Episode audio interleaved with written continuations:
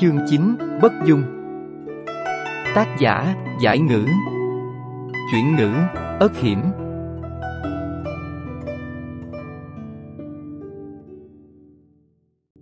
Cảnh Nhân Cung và Vĩnh Hòa Cung đều thuộc Đông Lục Cung, vì vậy, cách nhau cũng không xa. Tiểu thái giám canh giữ bên ngoài cảnh Nhân Cung, thấy kiệu của Nghi Phi đi đến thì liền vồn vã. Nô tài thỉnh an Nghi chủ tử, Nghi Phi cát tường. Nghi Phi hạ kiệu, phất tay ý bảo hắn đứng lên. Quý Phi có ở đây không? Hồi bẩm Nghi chủ tử, chủ tử đang ở trong phòng nói chuyện với Thái tử Phi. Tiểu Thái giám kính cẩn đáp.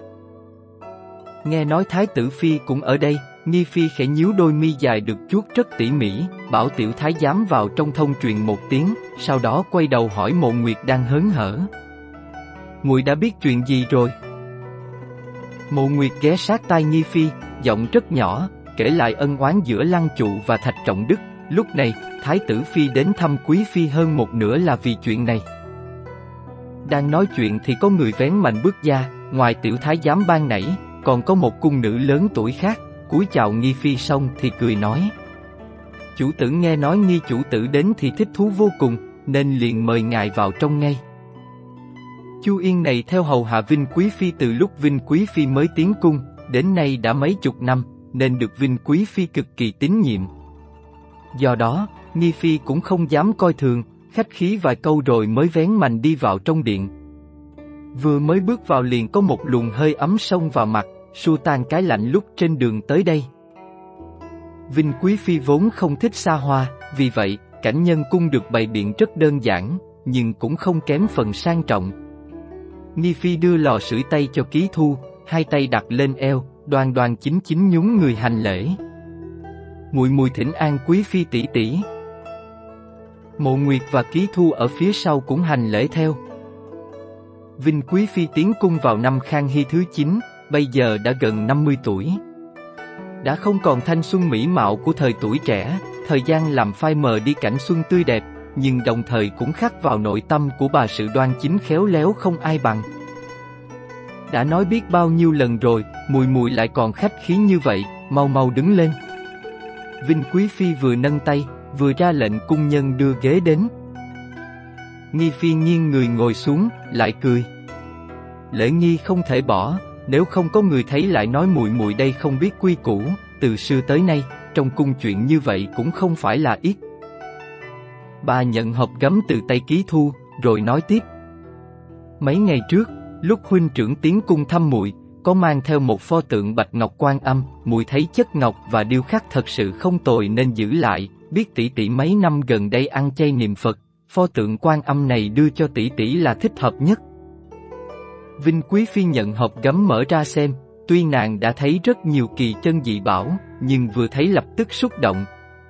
Cả pho tượng quan âm này cao khoảng hai tấc, chất ngọc trắng tinh, bóng loáng không một chút tì vết, quan âm đứng thẳng, tướng người phúc hậu, dáng vẻ khoan thai, vòng anh lạc vũ xuống trước ngực, tay phải cầm một quyển kinh cùng một chuỗi Phật châu, chân trần đứng trên một tòa sen được làm bằng ngọc bích, chạm chỗ tinh tế, ngay cả hoa văn cũng mềm mại như nước. Chính xác là một trân phẩm, quý giá vô cùng. Vinh Quý Phi vốn không chịu nhận, nhưng khó chống lại sự thuyết phục của Nghi Phi, vả lại cũng rất thích, nên cuối cùng đành nhận lấy, sai Chu Yên đưa đến Phật đường cung phụng. Tú Ngọc gặp qua Nghi Phi nương nương. Thạch Thị cũng đứng lên, mỉm cười chào Nghi Phi, khi đứng dậy, nàng nhìn lướt qua mộ nguyệt rồi ngạc nhiên hỏi. Di mẫu, kia là cung nữ mới tới sao? Xinh đẹp quá, hơn nữa. Hơn nữa cái gì? Nghi Phi nhận ly trà từ tay cung nhân, cười như không cười, hỏi. Thạch thị nhíu mày. Không biết có phải Tú Ngọc hoa mắt hay không mà thấy ngũ quan thần vận của nàng ta có phần giống với Nghi Phi nương nương.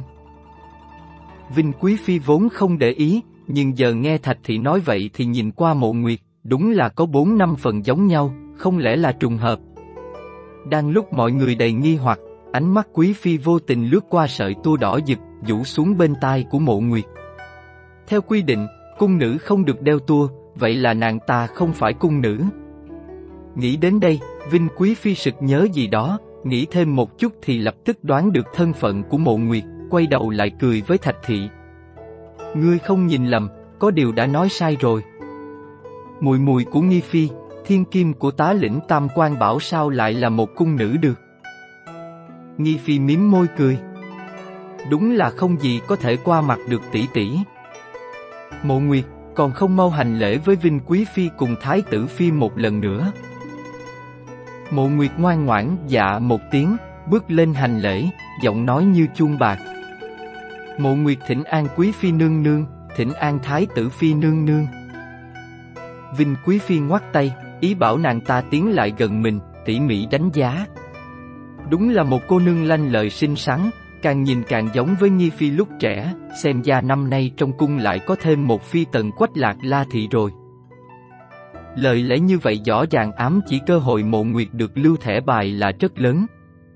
Vinh Quý Phi là người phụ trách tuyển tú lần này, này đã mở miệng, tất nhiên là nắm tám chín phần. Trong lòng Nghi Phi mừng thầm, nhưng không những không lộ ra mặt, mà còn thở ngắn than dài, vẻ u sầu hệt như đang gặp điều gì nan giải.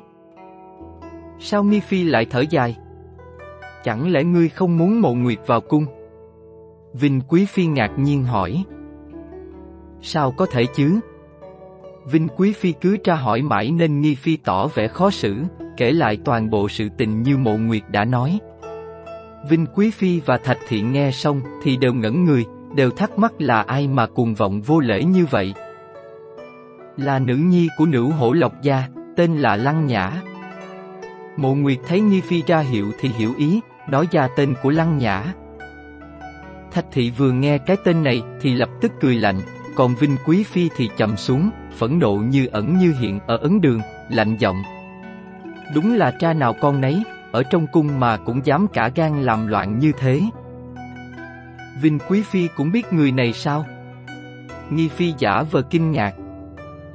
Nghi Phi ở lâu trong thâm cung nên dĩ nhiên không biết, A mã của nữ hổ lộc lăng nhã này với A mã của ta cùng làm quan ở lễ bộ, tuy chỉ là tứ phẩm điển nghi nho nhỏ, nhưng lại tự cao tự đại, không xem A mã ta ra gì, bằng mặt không bằng lòng không nói đi, còn nhiều lần chống đối nữa.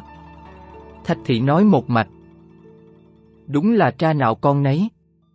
Vinh Quý Phi nắm chặt tay áo, dít lên.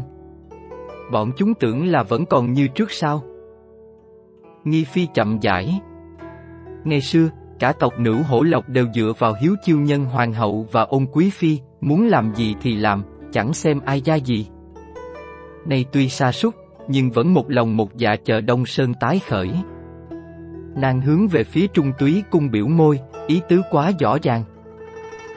Tuy Vinh Quý Phi dưỡng nhan thật tốt, nhưng giờ khắc này không thể nhịn được mà biến sắc. Bà có thể không quan tâm đến một tú nữ bình thường, nhưng không thể không quan tâm tới một tú nữ có bảy tám phần giống với Hiếu Thành Nhân Hoàng hậu được. Những người tiến cung vào năm Khang Hy thứ nhất, không ai là không biết địa vị của Hiếu Thành Nhân Hoàng hậu trong lòng Khang Hy, là độc nhất vô nhị, không ai có thể thay thế. Nữ nhân này, tuyệt đối không thể tiến cung. nghi Phi cũng không biết tâm tư của Vinh Quý Phi thay đổi ra sao, thấy bà ta im lặng thì có chút do dự, Trần Trừ nói. Thân là nữ nhân thì cần phải có tứ đức, tức là công, dung, ngôn, hạnh. Trong tứ đức thì đức hạnh của phụ nữ là quan trọng nhất, người vô đức kiêu ngạo, thì ngay cả tư cách làm người còn không có chứ đừng nói chi đến việc vào cung lập phi, làm bạn bên ngự giá. Lời mùi mùi rất đúng. Vinh Quý Phi khép hờ hai mắt, lông mi rũ xuống như cánh chim, che đậy ánh mắt vô tình, sắc bén. Có điều, tuy bổn cung phụ trách việc tuyển tú lần này, nhưng cũng không có quyền tùy ý loại thẻ bài, tất cả đều phải đợi hoàng thượng duyệt xong thì mới quyết định. Không biết mùi mùi có biện pháp gì hay không? Bà vuốt vuốt cổ tay áo theo hoa, giọng nói lại ôn hòa như cũ, không thể phát hiện là đang vui hay buồn. Nghi Phi hơi nhíu mày, dĩ nhiên bà hiểu được ý trong lời nói của Vinh Quý Phi.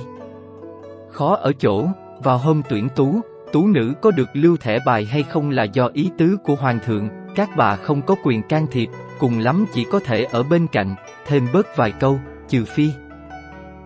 Lúc Nghi Phi đang tính xem phải làm cách nào để Lăng Nhã không thể xuất hiện vào hôm tuyển tú, thì Thạch Thị đột nhiên đứng dậy, nói Nếu tú nữ không trong sạch, hay nói đúng hơn là cùng người khác có tư tình, thì sao? Đây là ý gì? Vinh Quý Phi bỗng nhiên giật mình, ngồi thẳng dậy, ánh mắt của bà cùng với Nghi Phi dừng lại trên người Thạch Thị. Thạch Thị nhếch môi, lộ ra một nụ cười nham hiểm, ánh mắt xẹt qua một tia sắc lạnh giận người. Nhìn nàng ta lúc này, tự như một con rắn độc,